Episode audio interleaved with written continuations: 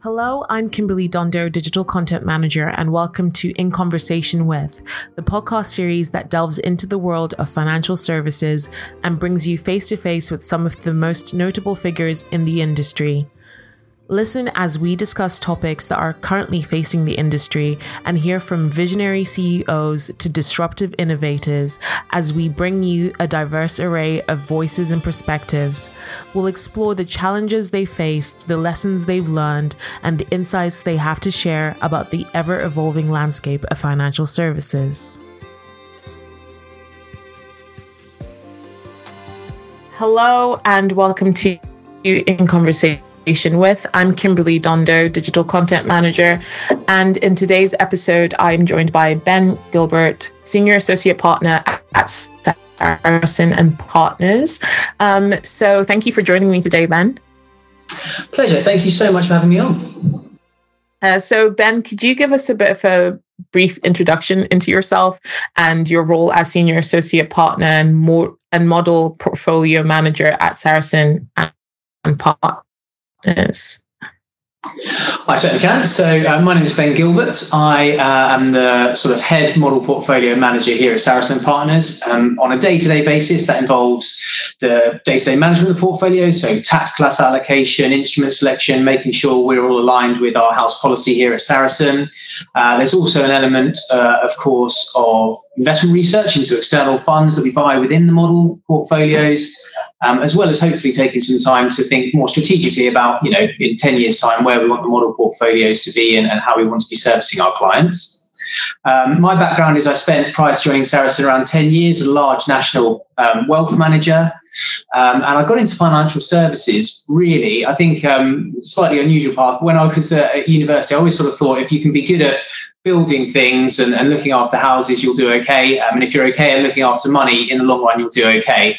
Um, and I was no good with my hands really, so I had to go down the, mm-hmm. the, the managing money route.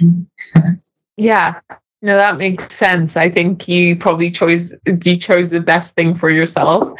Um, so, when it comes to your approach, how do you tailor um, investment strategies for UK private clients and professional intermediaries with unique financial needs? I think that's just an absolutely vital question. Um, and I think one of the mm-hmm. things we're quite pleased to see in the new consumer duty legislation is that all of us as financial services providers, whether it's you know, in mortgages, in insurance products, or for us in investments, had to really think very hard about, you know, who our services for are for, what the right target market is. I think ultimately in, in the investment world, you know, if, if an individual requires a very high level of personal attention in terms of the service they require, if they've got particular ethical exclusions or, you know, the tax or structuring of their investments requires a truly bespoke solution, um, there's no way around it. Um, but I think at the same time, one place we've been um, you know, very fortunate to be able to innovate is where people have maybe less of those bespoke requirements um, uh, and are, are, happy with a more sort of off the shelf um, solution that suits more generic needs. The model portfolio has been a great way for, um, for clients to access our investment engine um, here at Sarasin and Partners. Okay, great. And could you share your approach to balancing risk and reward when constructing investment portfolios?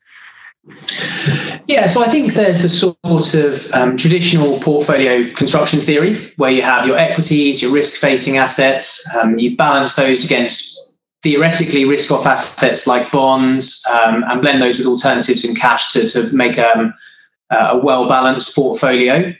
Um, but I think one of the things that maybe differentiates us here at Sarasin and Partners is we are a thematic investor. So we look at these long-term inexorable trends driving the global economy uh, and see them as both both a risk um, to be managed within portfolios, but also an opportunity to be exploited. So whether it's digitalization, um, evolving consumption, climate change, aging, automation, these long-term themes are a lens through which we we balance risk um, and reward in the portfolios. And I think the final thing is we, have got a, a, background and in our DNA is charitable investment. And as a result of that, responsible stewardship, environmental, social, and governance analysis is at the heart of everything we do. Um, and so I think, again, that gives you a slightly different layer when you're considering the risks that face a business that you're investing in or, or a fund uh, or anything else.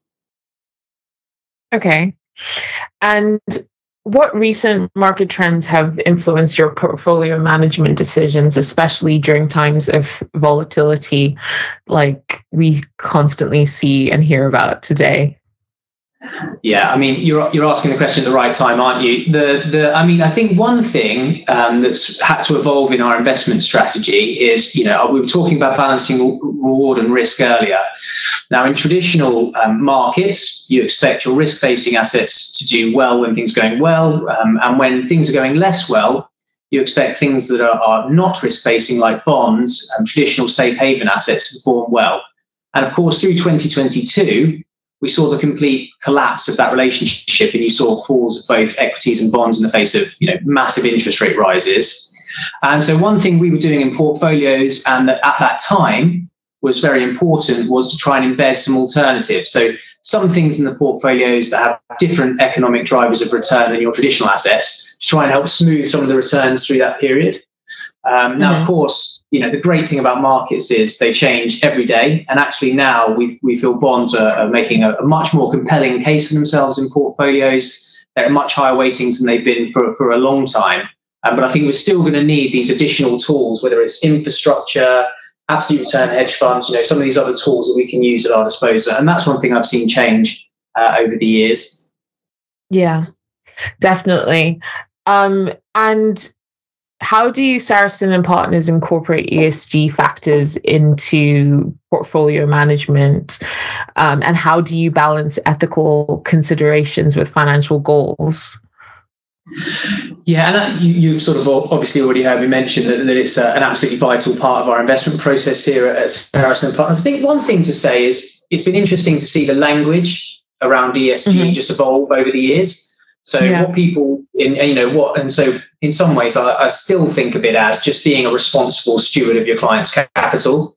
And so mm-hmm. if a company uh, or an investment faces a sort of existential risk from uh, an environmental perspective, you know, if they've got a business model predicated on digging stuff, you know, digging natural capital out of the ground, converting it into financial capital for shareholders with no cost, frictional cost for doing so, you know, we see that as a risk for the investment case.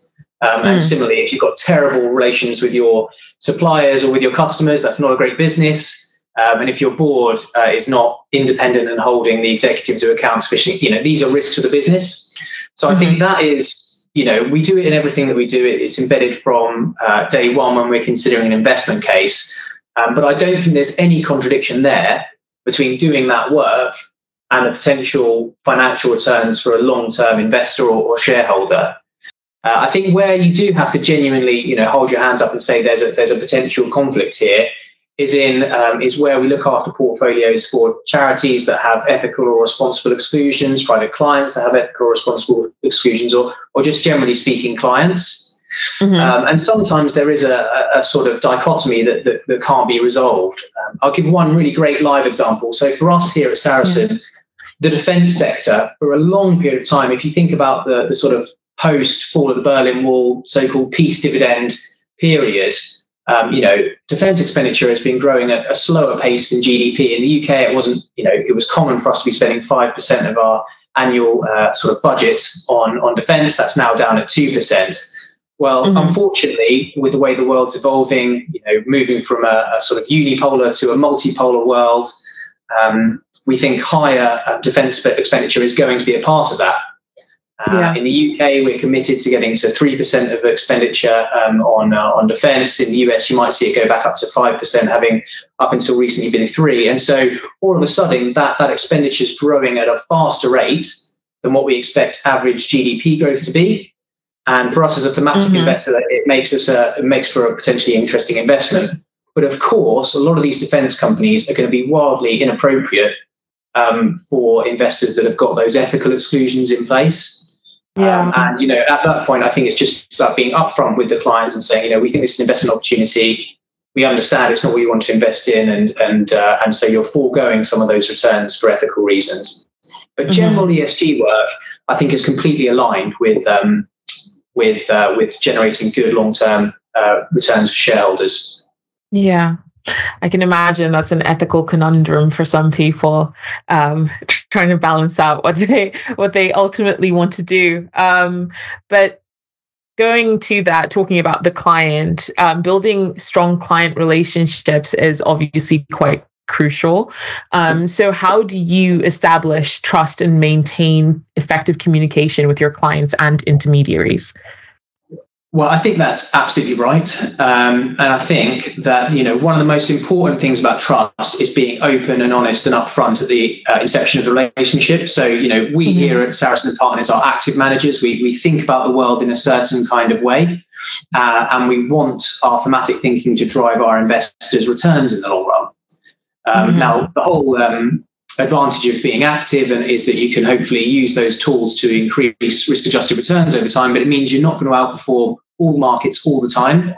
And so I mm-hmm. think, you know, if you can sort of set really clear, unambiguous objectives um, that you can hold yourselves to and your clients can hold yourselves to and, and be upfront about that at the outset of the relationship, that helps to build trust. And then I think really, really importantly, uh, inevitably when you know you can control your investment process you can control your service and make sure it's always good. You can't control markets. And when they're difficult i think it's even more important to be out there in front of your clients talking them through what's gone well what's gone badly um, um, and providing reassurance that things do get better in time. Um, because we've all seen very volatile markets before in our investment careers even in the relatively brief uh, for saracen 15 years i've been in the industry know, it's been mm-hmm. a very volatile period of time, and we here have a very long track record going back 30 plus years um, of, of, steering our clients through these events. So I think when it's difficult, you know, you can really build the trust by getting in front of them and not not hiding away. Yeah. Um, and finally, uh, with your 50 15 years of experience, what key insights have you gained from your career? And what advice would you give to any aspiring financial advisors or established financial advisors who, you, know, from your perspective? Yeah, or indeed investment managers. I think, you know, I, I would, it, it's going to sound, I, I think the sort of thing I've taken away would really apply to pretty much anyone trying to make a success of themselves in, in any industry, but but it definitely specifically applies to financial services. I think, you know, as you're getting into your career, there's a level of just technical competency that you need to mm-hmm. achieve. Mm-hmm. Um, and, you know, that's qualifications um, to a, a, certain degree. That's, you know, the experience and the practice of doing a job on a day to day basis, um, uh, getting you to a certain level. Um, but something that I'm sort of still learning, and I think uh, has become increasingly important as you move through the career, is that the people who are really successful that stand out um, have not neglected those interpersonal skills, those softer skills, and you know it comes back yeah. to building trust with your clients. If you mm-hmm. have, if you neglected those at the expense of just focusing on the technical side, um, it's hard to progress beyond a certain stage. And actually, we all work in organisations. We need to get on with the people that we work with, and um, uh, and so I would really advocate not neglecting uh, those those softer skills, and it's something you need to learn every day, I suppose, or certainly I do. yeah, yeah. Well, obviously, being a well-rounded person is ultimately the goal of I hope every human being on this planet. Um, so that makes sense to me. But I also just did want to ask, um, what future trends do you anticipate in financial services?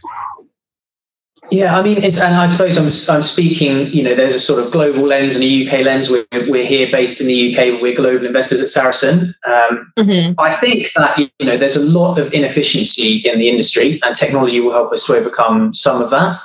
Yeah. Um, the regulatory burden is, is sort of ever increasing. I think those two um, things combined at a very sort of high level um, have meant that consolidation is to a certain extent um, becoming a natural part of, of the industry, and I expect that to remain.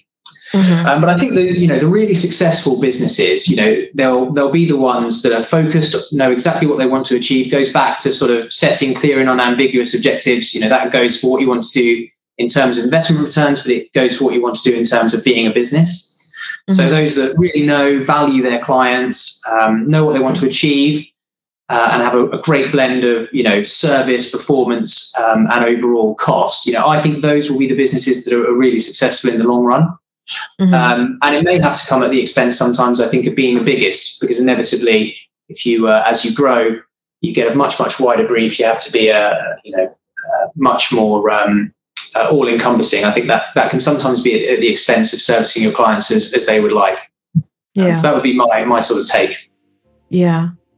Fantastic. Well, thank you so much for speaking with me today, Ben. I really enjoyed this conversation. Well, pleasure. Thank you, honestly, so much for having me on. It's uh, it's it's been a great pleasure.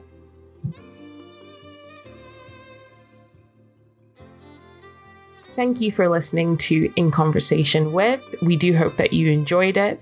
Please do keep up to date with all our new releases via Podbean, Apple Podcasts, Spotify, and everywhere else you get your podcasts from.